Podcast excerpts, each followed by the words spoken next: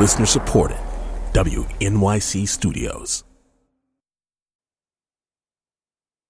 When you're a patient in the exam room, there are things a doctor might say to fill the silence. So I'll say, so now when your mom makes her collard greens, does she put smoked turkey neck or neck bone in it? Doctor Willie Parker is a master of soothing his patients with small talk.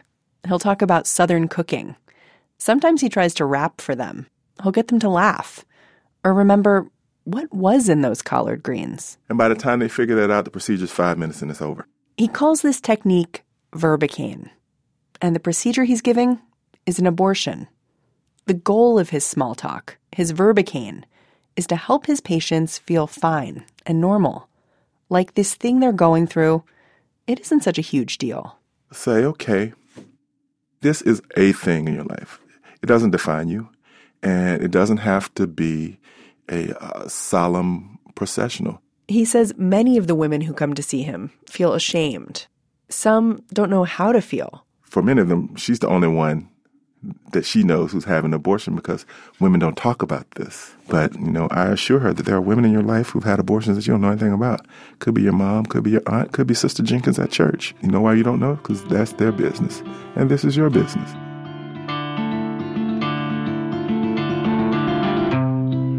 I'm Mary Harris, and this is Only Human. Today, what it's like to be a doctor who performs one of the most controversial medical procedures there is. And a heads up, there's some tape in this episode that's pretty graphic.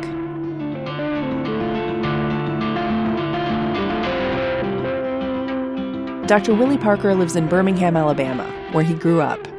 He moved back home two years ago because he wanted to practice in the South, where abortions can be hard to get. He travels from state to state, working in Alabama and Georgia. The clinic where he works in Mississippi is the last one left in that state. But for the first twelve years of his career as an O B G Y N, Doctor Parker didn't perform abortions. He wouldn't because he was raised as a born-again Christian. I want to get started by talking about how you got here. Um, the one train. I'm kidding. I got you. So... Before you started performing abortions, you spent twelve years as a gynecologist, mm-hmm. and you actually didn't perform abortions. Correct. Why didn't you? Well, I think the short story is somebody said when you wrestle with your conscience and you lose, you actually win. Huh. And so for me, it was a battle of conscience, largely because of my religious upbringing as a fundamentalist Protestant, born-again Christian. So while I never uh, questioned a woman's right to make that decision, I was conflicted about what it meant for me to provide. Had I not chosen women's health as my specialty, it wouldn't have been uh, a direct values conflict. But becoming an obstetrician gynecologist and providing every other service for a woman except abortion, I felt conflicted when I knew what women faced and I knew what it meant when this service wasn't available. And yet I found myself unable to provide this service. So what did you do when you had a woman in your office and she was clearly considering an abortion, you weren't yet providing them? Well, in my residency, uh, I received no abortion training. So you could say, I'm not trained. I'm, so. I'm not trained, but for me, that still wasn't enough.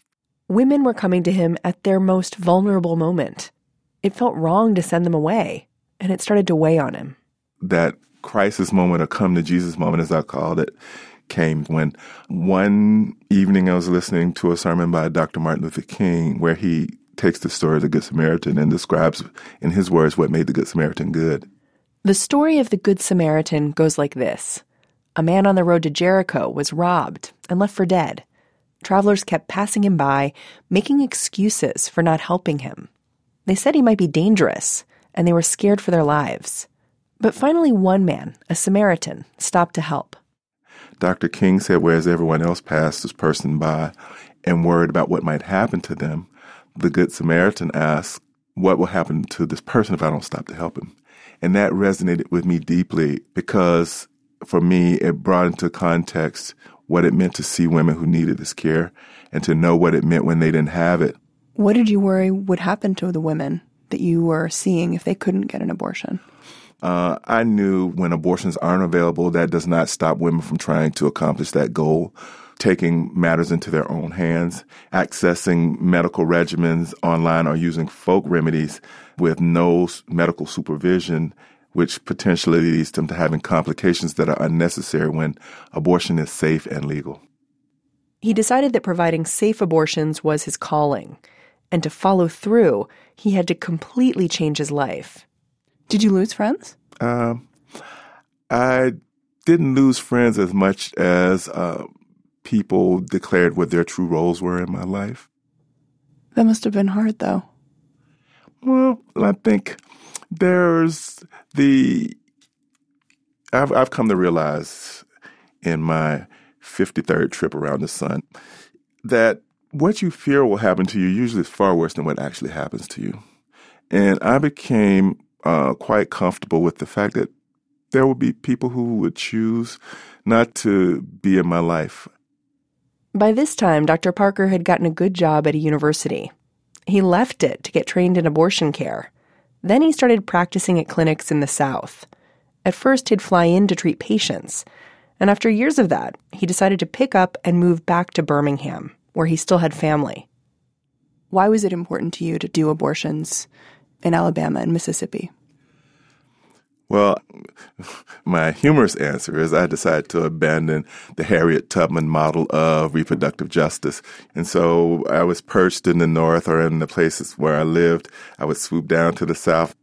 Uh, but then I decided I made women in the South a priority because of the, the abject poverty, the disproportionate representation of African-American women in that poverty.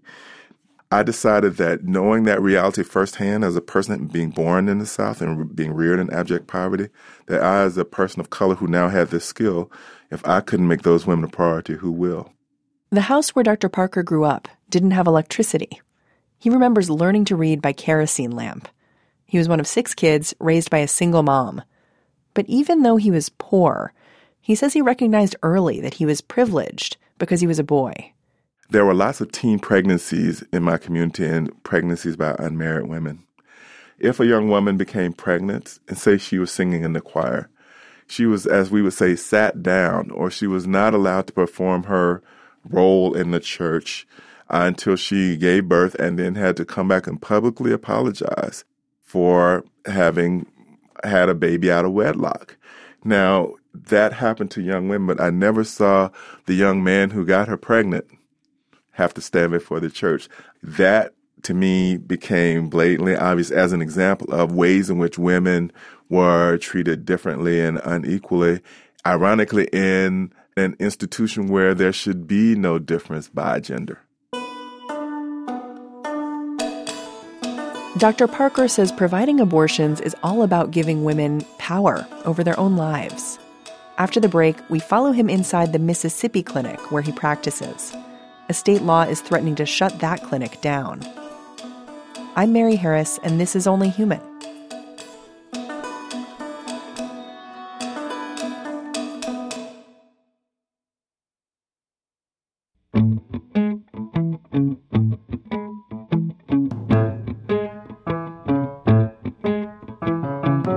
Two weeks ago on the podcast, I talked to Susanna Ludwig and her father, Stephen Ludwig. Susanna was born with a really rare birth defect that she says has made her life a kind of never-ending science experiment. That resonated with a listener named Samantha. She was just diagnosed with narcolepsy last year. She sent us an email about what that's like. She says, there's no real cure, just treatment. And you think, I'm going to be on medication for the rest of my life. You can write to us too at onlyhuman at w n y c dot org. One more thing, we want to give you a heads up about the Infomagical Project. W N Y C podcast Note to Self has started it to help listeners deal with information overload. And next week, Manusha Marodi will come on this show and explain what her overloaded brain looked like after a full day of scrolling, texting, and typing. And she'll tell us how our listeners are experimenting together to find focus.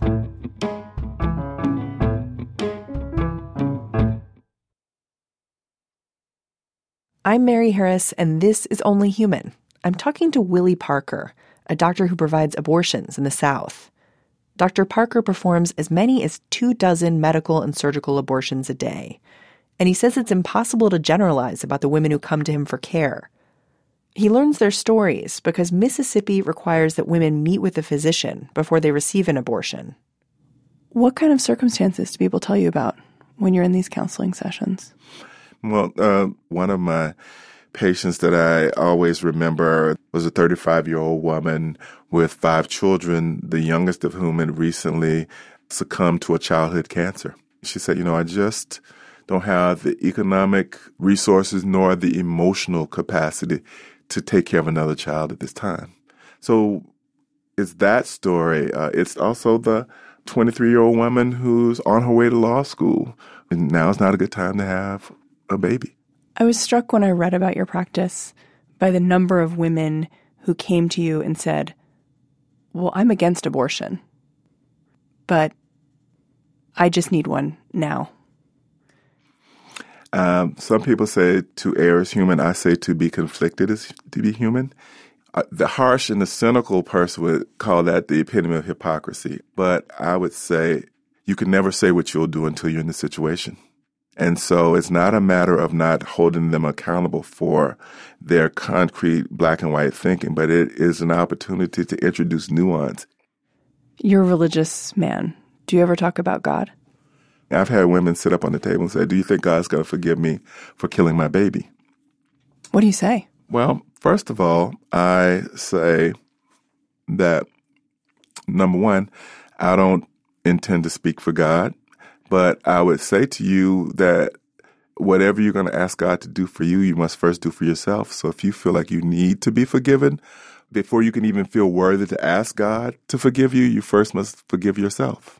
And I think, if nothing else, hopefully she will feel the capacity to cut herself some slack.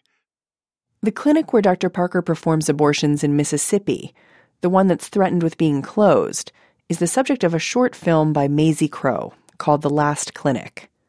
Patients at Jackson Women's Health Facility agreed to let the film crew spend time in the consult room and the procedure room. In this scene, you see that room's sunny yellow walls and a woman's legs splayed, knees bent on an operating table. And you see Doctor Parker as he's about to remove a fetus from her uterus. So lots of pressure, relax. Try and relax that muscle. Very good. So spectrum's going in. All right. A little crampy. You're doing great. You doing okay? You're in the home stretch. Hang in there.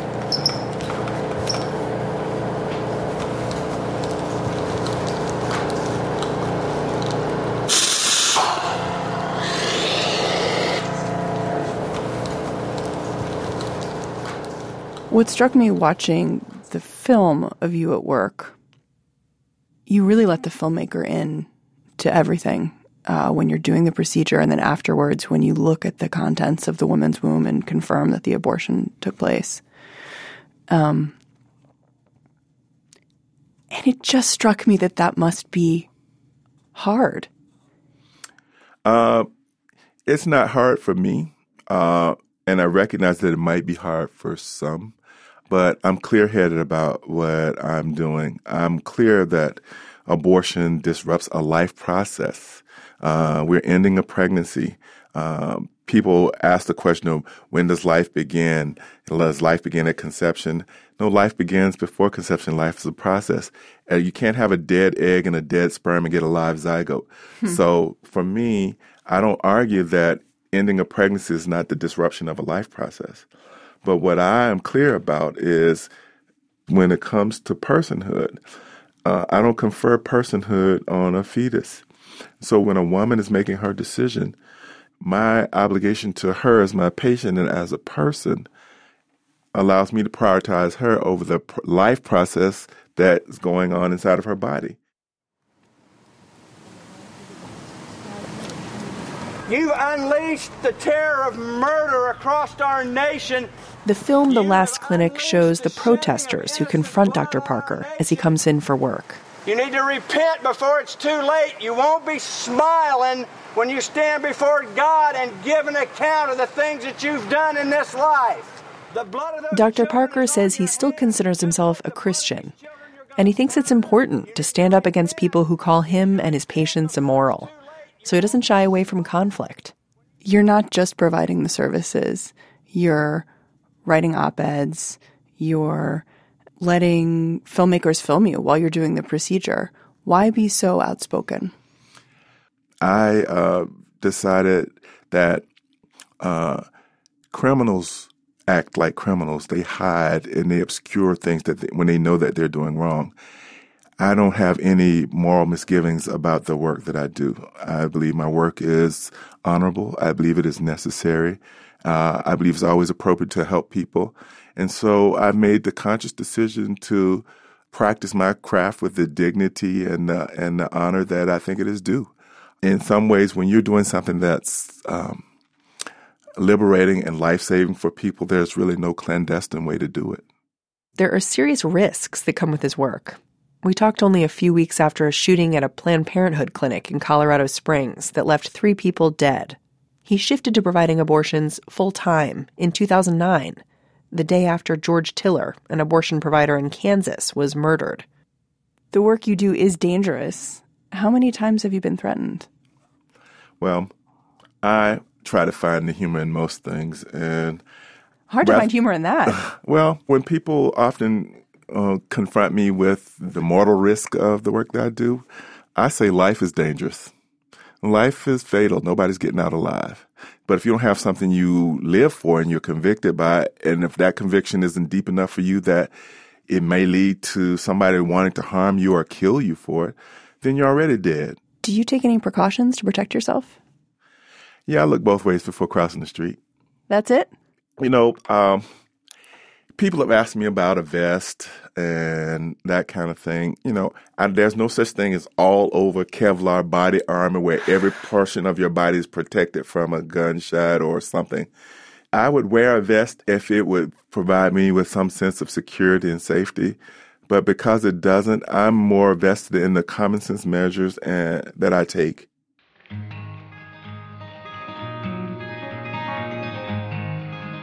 He tries to keep his schedule from getting too predictable and uses a rental car sometimes so he won't be noticed. This year, the Supreme Court will hear its first major abortion case in almost ten years. The court will weigh in on a new kind of law that is passed in many states across the South and Midwest, including states where Doctor Parker practices. The laws focus on what are called admitting privileges. They require that doctors providing abortions be able to admit patients at a nearby hospital. That's more of a hurdle than you might think. To get admitting privileges, a doctor has to apply to the hospital and be vetted and approved, and hospitals don't have much incentive to go through that process for abortion providers, since few abortions result in hospitalization. It's one of these laws that could close Mississippi's Last Clinic. It's the Texas version of this law that goes before the Supreme Court this term. Because of these cases, the Texas case, the one in Mississippi, does it feel like an especially contentious time to practice? Um, when I was growing up as a kid, uh, and the older people who were monitoring civil rights uh, law, when there would be a setback, the older women in my community would say, "Baby, in times like these, there's always been times like these." And so I draw from that the parallel with regard to access to abortion. Uh, in the last three to five years, there have been more rules passed at the state level to restrict access to abortion than in the previous thirty years. So uh, it feels like a contentious time, but there's never been a day since Roe passed where women haven't had to struggle to maintain access to this vital health care.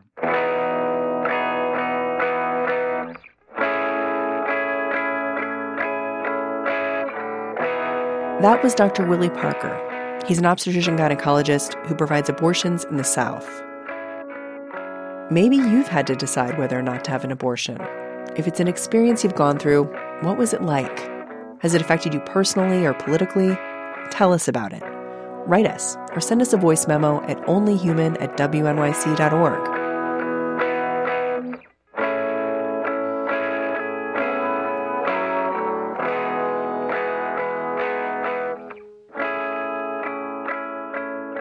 Only Human is a production of W N Y C Studios. This episode was produced by Julia Longoria and edited by Molly Messick. Our team includes Paige Cowett, Amanda Aronchik, Elaine Chen, Kenny Malone, Fred Mogul, and Ankita Rao. Our technical director is Michael Rayfield. Our executive producer is Lital Malad. Jim Schachter is the vice president for news at W N Y C. I'm Mary Harris. Talk to you next week.